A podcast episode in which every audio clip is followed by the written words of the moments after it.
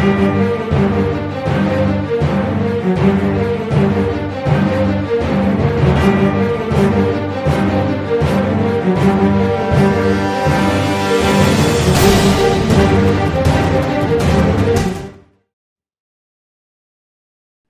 are back, baby. NFL Eagles insider John McMullen back from the weekend. No days off for John Johnny Mack though. He's got all the latest news and notes. Right, John? I mean, the Jason Peters story, that's never going away, is it? No, it, it really is a strange story. Uh, I mean, it, it, comes down to the Eagles ha- have a good left tackle and he's playing right guard for all these weird reasons uh, and now we're talking about, in the wake of Andre Dillard's injury, we're talking about just people who can't play the position. Matt Pryor, uh, Jordan Mailata, uh, and, and, Prince Tega Wanogho, who I think has a, a, chance down the road, but he's a very raw player, uh, a rookie, a developmental uh, type prospect. So it, it's just such a weird situation. And, and, then the Vikings trade for Yannick Ngakoue, and they got to create some cap room. So coming out of Minnesota today, they're probably going to cut their left tackle, Riley Reiff, and people are talking about, well, the Eagles should pick him up. He's not as good as Jason Peters. It's just such a weird situation. Uh, and, and – what I put on Twitter today, and we're taping this on here. Here we go with the day days of the week, Ryan. Monday. Uh, our our one theme. I believe this is Monday. Okay. Uh, as as we tape this, but I, I mean, at some point, you know, Jason Peters is playing hardball. He's saying, "Well, look, if I'm going to play left tackle, I got to be paid more. Who knows how much more he wants." Uh, and, and the Eagles are said you signed a contract. You know, this is part of it injuries happen. Sometimes you got to move around. Uh, and that's the reason he's got to ship back to left tackle. So that's sort of the the hurdle everybody's trying to clear. And, and I think hardball begets hardball. And if he's going to play hardball, I think the Eagles should play hardball and say, look, okay, let's guarantee your incentives. He's essentially going to make three million this year, could make up to six million. So I, I think what Philadelphia should do is guarantee those incentives. Say we'll pay you that full six million, guaranteed. Go play left tackle, and if it says no, you know what? Then you cut him. Then you release him, and say you're not a part of this. You're 38 years old. This is year by year. We had decided we were going to move on from you anyway. And the only reason you're back, part pandemic, part Brandon Brooks injury, uh, so this is real short term anyway. And if you're going to have a cluster, you know what, Ryan, left tackle, why are you going to have a distraction of a guy who can't move uh, from right guard to left tackle? And I think that's where we are. And this is kind of an ugly situation. Yeah, it's my first reaction when I saw the, you know, Jason Peters is looking to readjust his contract, uh, however you want to describe it. I was like, I'm confused here. Like, didn't you come out of retirement? Didn't you meet with the Philadelphia Eagles, what, two months ago? Probably even less than that. My timeline's probably off there. And you agreed to come back and play. You are a Hall of Famer. I mean, if you decided to agree to a contract that was less than what you thought you would have gotten at left tackle, you, you're an idiot. I mean, that's a bad business move. You go in there with your agent and you get the number that you want to get. I mean, because someone else sustained an injury, now you're going to be a jackass. It's it's ridiculous. Yeah, I, I, I mean, there's a little. I, I, will say, Jason didn't retire. He always said he wanted to play. Okay. Now, uh, the off season uh, and and going through free agency, what the Peters camp was putting out there was that there were other teams interested.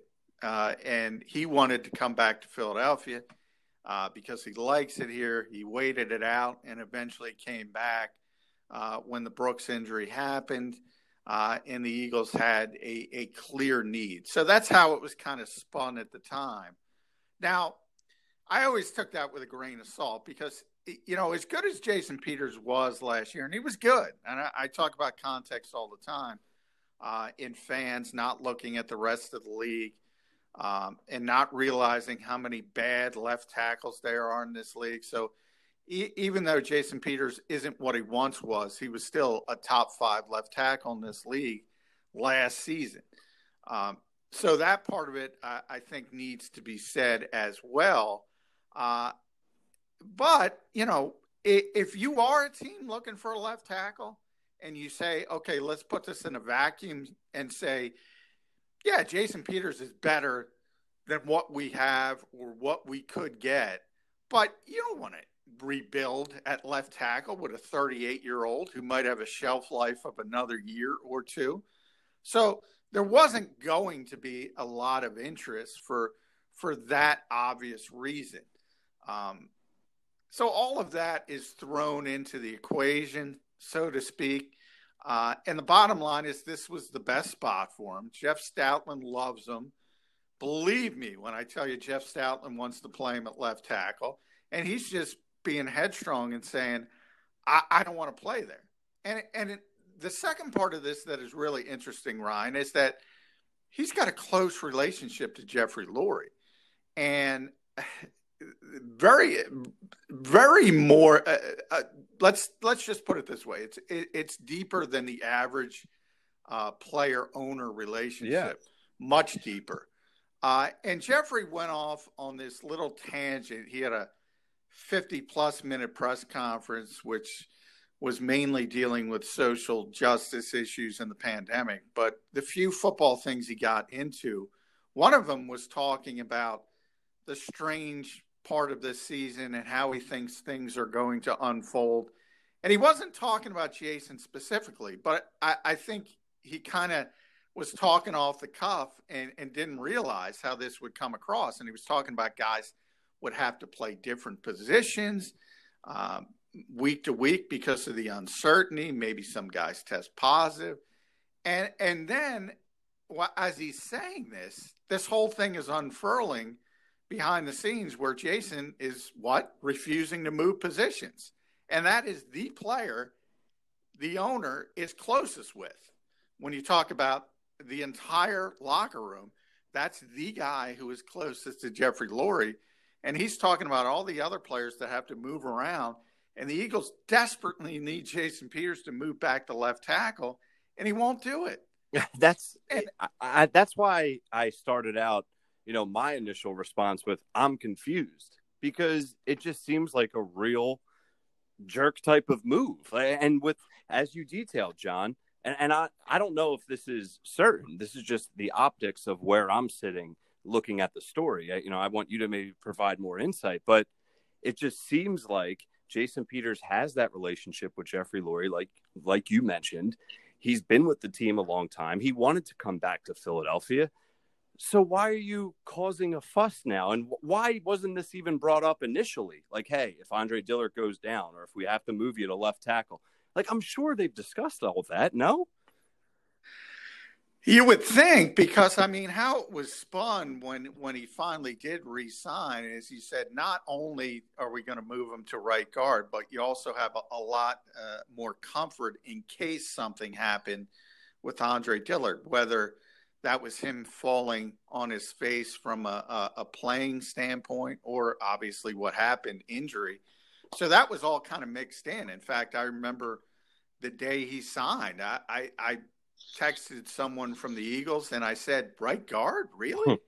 because i i had and i've said on this show numerous times and other platforms as well if jason peters is back he's going to be a starter and he's going to be the starting left tackle and they said, no, right guard. He's going to play right guard. And but they put that context on it and said, and it gives us, uh, a, a, you know, uh, uh, an insurance policy in case something goes wrong at tackle. So that was the organization's thinking. and all of a sudden, I, I think Jason sees an opening, and he's used to being paid a lot more money and he's saying, okay, let's see if I can get a little bit more out of Jeffrey Lurie. And it's a little bit strange because um, they're close. Yeah. And, you know, do you want to really wring the guy who's given you all this money over the years for uh, a few more million?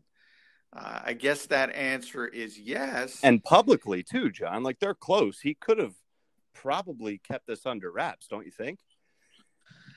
Yeah, well, it's tough. I mean, because you know, Saturday uh, was the first practice without Andre Dillard, and that got moved inside. Um, so there were only two pool reporters, but I was one of them, and we saw that right off the bat. Jason Peters isn't a left tackle. Matt Pryor's at left tackle. Yeah. And, you know, Doug had talked before the practice and said, I want to look at these young guys first, kind of spun it as an evaluation period because we know what Jason can do. But it just didn't make sense because you need those young players to get ramped up at right guard because, in theory, they would settle in there. Uh, Matt Pryor being given the first opportunity. So it kind of fits from both angles and, and it didn't make sense. Uh, and then the story came out that Jason refused to move. And it only got worse on Sunday because I got to tell you, that was the open practice at, at Lincoln Financial Field, not open to the fans, but the last open practice that the media could watch uh, fully for the entire year. Now we go into regular season mode. Uh, and Josh Sweat looked like I joked he looked like Deacon Jones against Matt Pryor. I and I like Josh Sweat. I think he's a good player. I think he should be the third rotational end on this team, not Vinny Curry, uh, because of his youth and his upside. But man, he looked he looked like a world beater. He looked like a Hall of Famer. I had three sacks. Other reporters had four. I, I mean, he was just beating them like a drum. And you can imagine as as as good as I think Josh Sweat may be down the road, he's not Khalil Mack. He's not hmm. uh, and and a dominating edge rusher like you saw the Everson Griffins of the world and the Robert Quinns of the world beat up uh, on Andre Dillard as a rookie. Guys like that, uh, I mean, I, I don't see how the Eagles can go into a season knowing Carson Wentz's injury history with Matt Pryor at left tackle. and that would drive up the demand for Jason Peters even more. I mean, just to bring it full circle, that's that's another sign if you're in the Jason Peters camp, like, look what just happened. No disrespect to Josh Sweat, like you said, he could be a, somewhat legit, but you don't do that on a daily basis, you know. Um, no, it, that's just the reality. So if Jason Peters is there playing left tackle, he probably doesn't even sniff the quarterback. To be honest, exactly, uh, exactly. So, what happens and, here, and, do you think, John, with Jason Peters? Where does this go? Well, it's interesting because, as I mentioned, Riley Reiff in Minnesota coming off the Ngakoue trade, it's pretty clear that they've given him uh, uh, um, uh, either renegotiate your contract or we're going to release you. And they've given him till tomorrow, which is Tuesday to make that decision. And he's told uh, his teammates that he thinks he's getting cut, which tells me that he doesn't want to renegotiate. So you're going to have a starting left tackle on the market, and it, it's a good it's it's it's a good player. It, not a great player, but a solid, competent left tackle. So everyone is jumping on that bandwagon. But from the Eagles' standpoint, again, it doesn't make sense. He's not nearly as good as Jason Peters, the left tackle. Uh, and then you're bringing in a player to play left tackle, and you're probably going to have to give him more money to get him here than you're paying Jason Peters. So I think that creates some angst as well. There's only, and that's why I, I, I I've advocated, and I'll say this again. You know, Jason is playing hardball, so you got to play hardball. And you say, we'll guarantee you those incentives. Go play left tackle. And if he says no to that, then you have to release him. And that's the reason why. Because you can't bring in a Riley Reiff and pay him more than Jason Peters and not create that that dysfunction in the locker room. So if that's the way you're going to go, you got to get rid of Jason Peters. but you know, when you mentioned John, everyone's jumping on that bandwa- uh, bandwagon, and that's when you were referring to, you know, going out and getting a left tackle. So is everyone when you say that statement? I know you're you don't mean literally everyone, but they're preferring that over Jason Peters, or is there a possibility they do that and keep Jason Peters? Well, I, I think the Eagles uh, would. Uh, I, I let's say this from from a. I don't see why the Eagles would want to do that. Yeah. Because again, Jeff Stoutland knows Jason Peters is the best man for the position. Um, the Eagles know that. The Eagles certainly know that Riley Reiff isn't uh, as good a player as Jason Peters, but he is younger, um, and, and, he's got uh, more years left in his career, obviously. And again, you would have to pay him more. You wouldn't have to pay him what Minnesota. He gets his salary right now is is huge as a starting left tackle. Obviously, he's not going to get that after his release, but he's certainly going to get more than three million because trust me, as I always say, there are tons of teams in this league that needs left tackles. Teams are going to be lining up for a competent left tackle. It's not just going to be the Eagles. Might be a mini sort of spending spree for teams bidding against each other. Um, that's how desperate you are at the left tackle position for a number of teams in this league. So that's part of it. And, and then the second part is when you say everyone, I, am talking about the fan base. For whatever reason, I've talked about this. People have been spoiled by the offensive line in Philadelphia. They think Jason Peters stinks. uh, not everybody, but a lot of people. And again, when they see other left tackles, forget about Matt Pryor, even a competent left tackle like Riley Reiff. Look, when he, he he's solid against average players and he can play, and you're going to say – that guy's pretty good. And then Khalil Mack's going to show up and make him look bad. Uh, he, he, has a lot of trouble with speed rushers. Uh, people don't understand how good Jason Peters is. Now, there's issues. Uh, uh obviously, the false starts. Obviously, he's always hurt. He's he's missing games, that, missing plays. Uh, you hope he doesn't miss games, but he's he's tapping out in certain situations. So all of those are legitimate criticisms. But again, I mentioned Pro Football Focus. They had him graded as the number two left tackle in the entire NFL. Number two, yeah. right? Number two. Now they're not perfect, but if they tell you someone's playing well, they're generally playing well compared to their peers, and that's the point. Other than Ronnie Stanley, and, eh, you know, a guy like David Bakhtiari is probably going to have a better year than Jason Peters. Uh, a lot of guys had issues last year with injuries that play left tackle, but he'd still be top 10.